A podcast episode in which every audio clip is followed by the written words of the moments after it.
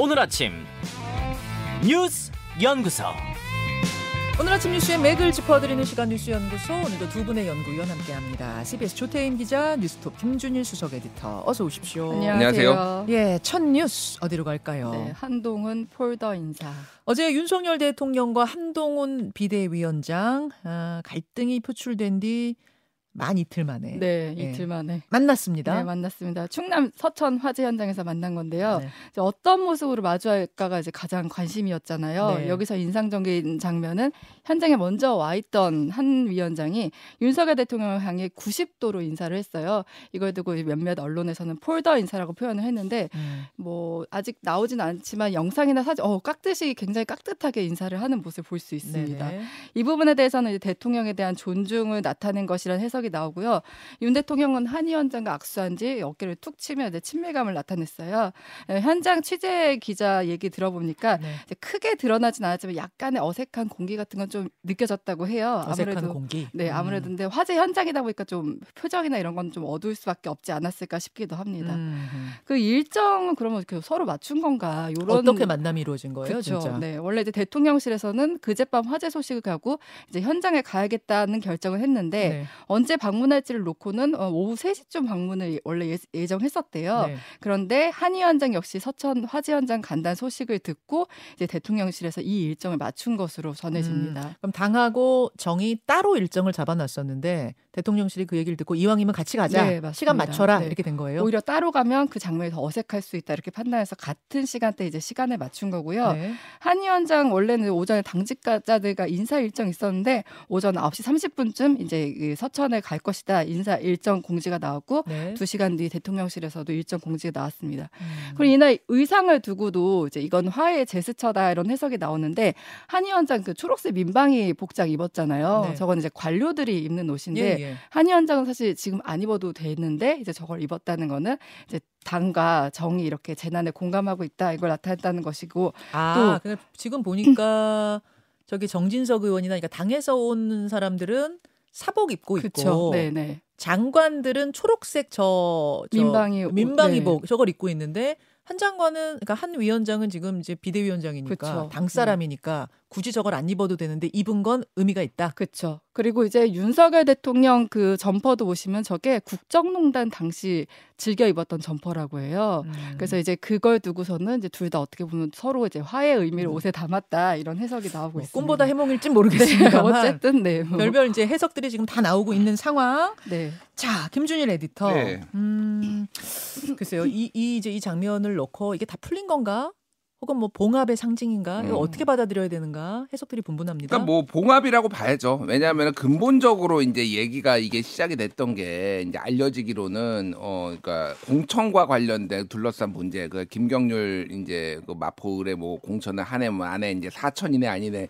근데 이제 더 깊이 들어가면은 이거에 대해서 지금 공천 주도권을 누가 잠 쥐느냐 뭐 이런 것까지 이제 뭐 논쟁이 있었다라는 게 이제 전에 있었어요. 그러니까 그거 관련해서 어떻게 깔끔하게 정리가 된 부분이 있느냐 요게 아직 뭐 불확실하기 때문에 그게 있는 거고 또 하나는 김건희 여사 관련해서 그리고 김건희 여사와 논란과 관련해서 촉발된 그 김경률 비대위원 네. 과 거치와 관련해서도 지금 결정된 게 없어요. 그래서 어저께 음. 기자들이 이제 물어봤을 거 아니에요. 김경률 비대위원 사태에 관련된 언급이 있었냐? 뭐 이런 예 그러니까 그런 얘기 서로 없었다 얘기를 했다라는 아, 거예요. 그러니까 저렇게 만난 다음에 음. 기차를 같이 탔잖아요. 예. 같이 탑시다 해가지고 기차를 같이 탔는데 거기에서 이제 무슨 얘기가 나왔 겠느냐 막 다들 궁금해했는데 음. 거기서는 이번 사태와 관련된 이야기는 한 마디도 없었다. 음. 인생 이야기만 있다. 그, 그 그게 그럴 수밖에 없는 게 그 오픈된 공간이잖아요. 다른 기차가. 가- 강요들도 있었기 때문에 거기서 무슨 얘기를 네. 해요? 그렇죠? 예, 그렇죠. 예, 그래서 뭐 열차 자리 있습니까? 한동훈 비대위원장이 물어보니까 어 같이 올라가자 뭐 이렇게 얘기를 해서 이제 올라갔다라고 합니다. 그래서 어찌됐든 이제 공멸을 피해야 된다라는 조금 이제 상황 인식이 있었고 이거를 근데 완벽한 화해라고 보기는 그렇고 미래 권력과 현재 권력의 어떤 충돌 예. 그리고 이건 언제든지 다시 불타오를 수 있는 거고 그게 이제 김건희 여사 뭐 리스크인데 어제 좀 작은 논란들이 좀 있었는데 이제 여기가 서천시장 자체가 이틀 전에 이제 화재가 나가지고 이게 불이 점포가 스물 227개소 그러니까 전체 거의 80%가 이제 탄대예요. 그래서 재난 현장인데 두 사람의 봉합을 위해서 소위 말해서 봉합 쇼를 위해서 여기를 택한 게 맞느냐. 게다가 지금 이게 오전 7시에 김태흠 도지사가 여기 와가지고 네. 대통령이 오니까 상인들이 준비를 했다라는 거예요. 우리의 애로상 얘기를 하려고. 근데 대통령 같은 경우에는 1시 반 35분쯤에 현장에 도착을 하고 5분 현장 들어 들여다보고 음. 2시쯤에 그 상가 안에 들어가 가지고 잠깐 얘기하고 바로 떠나버려 가지고 2층에 있었던 상인들이 난리가 났습니다. 그래서 지금 막 아, 준비를 하고 항의하고 있다가 예, 음. 대통령 만나서 어려운 뭐 얘기를 해야 된다 이런 얘기가 있었는데 그래서 이거를 이제 제, 그 민주당에서도 뭐 성명도 발표하고 그랬는데 이제 재난 현장을 봉합 쇼로 활용을 했다 뭐 이런 비판도 좀 있고 상인들도 굉장히 항의를 해가지고 김태흠 도지사가 오후 3시 20분에 다시 재방문해가지고 막 진정시키고 뭐 이런 일이 있었어요. 음. 뭐, 뭐 이런 논란들이 있었고 특별 재난 지역 선포를 지금 검토를 하겠다 이런 얘기도 좀 나온 상황입니다. 예, 예. 어제 좀 공교롭게 하나 우리가 봐야 될 게 뭐가 있냐면은 어 공관위에서 예. 이제 공선 어, 어, 공천 룰에 대해서 또 이제 발표를 했어요. 자, 국민의힘 공관위가 전략 공천에 대한 룰을 발표한 거죠. 음. 예. 그래서 3회 연속 패배 지역을 전략 공천을 하는 걸로 하겠다. 그래서 전체의 네. 20% 그러니까 한 50개 지역 까지는 음. 넘지는 않고 그 안에서 이제 전략 공천하겠다라는 건데 네. 여기에 이제 마포 을이 들어갑니다. 음. 그리고 개항을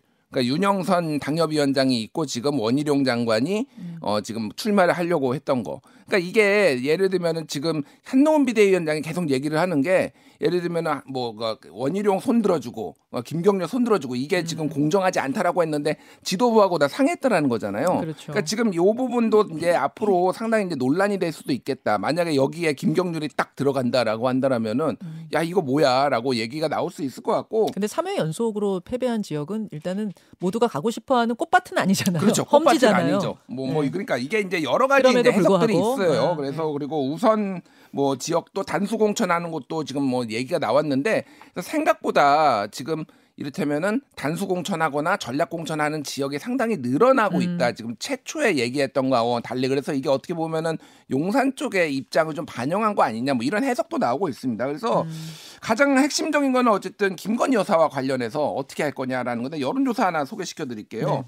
YTN이 엠브레인 퍼블릭에 의뢰 21일에서 22일 전화 면접 조사를 했는데 네.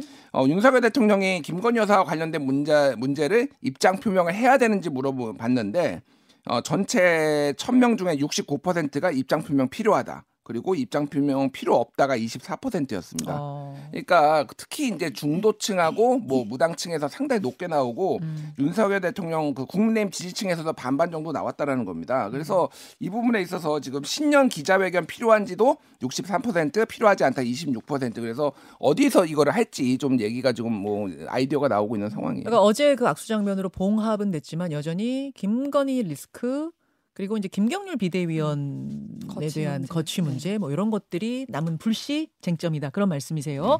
네. 이 이야기는 오늘 뭐 인터뷰를 통해서도 계속 좀 나누게 될 테니까 여기까지 일단 정리하고 다음으로 가죠. 네, 디올백 기록물 논란. 아, 이것도 연장선상의 네, 이야기긴 맞습니다. 하네요. 네, 어떤 네. 거죠? 김건희 여사 이 명품 가방 수수 의혹에 대해서 이제 대통령실에서 국가 기록물로 국가 국고에 기속돼 관리 보관되고 있다 이렇게 설명을 했는데요. 네. 이게 이제 국고 기록물이 맞냐 이런 논란이 있었는데 여기 에 이제 논란을 더 짚힌 게 국민의힘 이철규 사무총장이 국가 기록물로 국고에 기속되기 때문에 기속된 물건을 반환하는 건 국고 횡령이다 이렇게 밝혔어요. 음. 그래서 이 명품백이 국가 기록물이냐 이렇게 팩트 체크가 몇몇 나왔는데요. 이 대통령 선물과 관련한 법은 두 가지가 있는데 하나가 대통령 기록물법이고 하나가 공직자 윤리법입니다. 네. 이두 법의 차이는 이 국가적 보존 가치가 있는 선물이냐에 따라서 달라져요. 어. 만약에 국가적 보존 가치가 있다면 대통령 기록물법 적용 대상이지만 보존 가치가 없다면 이제 공직자 윤리법 적용 대상인 아, 거예요. 국가적 보존 가치가 네. 그걸 나누는 기준이에요. 맞습니다. 음. 그런데 이제 명품백이 국가적 기록물 가치가 있다고 보기는 어렵잖아요. 없죠. 네, 그렇기 때문에 그렇게 되면 공직자 윤리법 적용 대상이 되는 건데 이 법에 따르면 직무와 관련해서 외국인에게 선물을 받으면 지체 없이 이제 신고를 하도록 돼 있어요. 그런데 이 법에 적용하는 것도 문제가 있는 게이 최재형 목사가 준 가방이 공직자 윤리법에서 규정한 외교 관례상 어쩔 수 없이 받은 선물이냐 이렇게 보기 어렵다는 것 하나 하고요. 아까 공직자 윤리법에 따르면 외교 관례상 받은 선물은 괜찮은 거예요. 네네 거절하기 아. 어렵기 때문에. 근데 이 사람이 건넨 그 뭐 몰카를 차고 건넸다는 그 선물이 그런 건 당연히 아니고 그렇죠. 그리고 예. 이제 직무에 과- 직무와 관련된 거냐 하면 또 직무와 관련되지 않았기 때문에 이 공직자 윤리법 적용 대상도 아닌 거예요. 음. 그래서 이제 국고로 기속될 선물로 보기 어렵다 음. 이런 것이 대부분의 이제 분석입니다. 예. 지금 서울의 소리나 이제 시민단체들은 이제 청탁금지법 우리 알려져 있는 김영란법 위반으로 이제 고발을 한 상태고요. 예. 이 청탁금지법에 따르면 공직자의 배우자는 공직자 직무와 관련해 뭐 100만 원 또는 연간 300만 원을 초과하는 금품을 받아서는 안 되는데 또 이 법 적용도 한계가 있는 게 배우자에 대한 처벌에 대한 조항은 또 없다는 한계가 좀 있습니다. 자, 이렇게 이 질문이 계속 기자들한테 나오고 그리고 또 정치인들 뭐 당직자들이 답을 하고 이러면서 이슈가 계속 가는 거 여기에 대한 지금 비대위의 부담이 있는 거예요 보면은 예. 그러니까 이게 이제 이철규 의원이 주장을 한 건데 이게 이거 팩트 체크까지 해야 되는 이런 건가 저는 이 생각이 들어요. 그러니까 상식적인 거 아닌가? 그러니까 이게 그냥 아까 간단하게 좀 요약을 하면 대통령 기록법 기록물법하고 공직자 윤리법 제 15조에 따르면은 대통령의 선물은 직무 수행과 관련해서 받은 선물이고 외국인에게 직무와 관련해 받은 선물이라는 건데 이 최재형 목사가 외국인이에요. 그러니까 그러면 이게 김건희 여사가 지금 직무와 관련해서 뭐 받은 건가요, 이게? 그러니까 그냥 선물이잖아요. 이거를 예. 복잡하게 이거를 대통령 기록물이라고 주장을 해가지고 이거를 돌려주는 게 문제라고 하는 것 자체가 이거는 법에 대해서 전혀 이제 이해가 없 거나 억지 주장을 하는 거고 그냥 이거를 해결할 의사가 없거나 그냥 난감하니까 지금 엉뚱한 얘기를 지금 하고 있다라고 봐야 될 것 같습니다. 이거는 모든 언론에서 다 얘기를 합니다. 이거는 대통령 기, 그, 그 기록물이 아니라고 그러니까 이거는 그러니까 해당되지 않는다. 국고에 귀속해야 될 이유가 없다라는 겁니다. 그래서 도대체 어디에 두고 있는지 지금 용산에서 얘기를 하는 거는 좀 보, 보관하고 있다라는 거거든요. 언제까지 보관할 건가? 평생 뭐 죽을 때까지 보관할 건가요? 그러니까 이거 해법을 찾아야 되는데 그 뭉개고 있다. 이거 뭐 이게 지금 빨리 이건 출구 전략이 나와야 될 것 같아요. 자 마지막 이슈로 갑니다. 네, 중대재해처벌법 D-3. 50인 미만 사업장에 대해서도 중대재해처벌법을 적용하는 거 이거 시행이 그러니까 얼마 안 남은 거예요. 네, 이제 사흘 앞으로 다가왔어요. 이게 2021년 8월에 법이 통과되고 2022년 1월부터 적용이 됐는데 이제 50인 미만 사업장의 경우는 2년 동안 유예 기간을 뒀었거든요. 네네. 근데 그 시행 기간이 이제 27일로 다가왔습니다. 그랬던 이유는 아직 그, 이 50인 미만 사업장은 작다 보니까 준비가 좀 더 맞습니다. 뭐랄까 인력도 부족하고 준비할 시간도 더 필요하다 이런 이유였잖아요. 네, 맞습니다. 그래서 업계, 그러니까 어제 경제 5단체 그리고 중소기업 단체들을 기자회견을 열고 이제 더 유예해야 한다 주장을 했습니다. 음. 중대재해처벌법이 시행되면 사업장 폐장되고 그렇게 되면 근로자들 실직하게 될 것이다 이렇게 얘기를 했고요. 예. 정부도 여기에 힘을 싣고 있는 게 현장에 준비가 안 된 상황에서 법 적용을 강행하면 이제 재해 예방보다 범법자만 양산할 것이다 이렇게 우려하고 있습니다. 음. 국민의힘은 당장 내일 본회의에서 이 유예 법 안을 처리하자고 주장하고 있지만 그러려면 오늘 법사위에서 논의가 돼야 되는데 사실 여야 논의가 지금 이뤄지지 않고 있거든요. 음. 그래서 현재로서는 이 유예 법안이 논의되기는 좀 어렵지 않을까 보고 있습니다. 여기까지 오늘의 뉴스들 정리해 봤습니다. 두 분 수고하셨습니다. 감사합니다. 김현정의 뉴스쇼는 시청자 여러분의 참여를 기다립니다. 구독과 좋아요, 댓글 잊지 않으셨죠? 알림 설정을 해두시면 평일 아침 7시 20분 실시간 라이브도 참여하실 수 있습니다.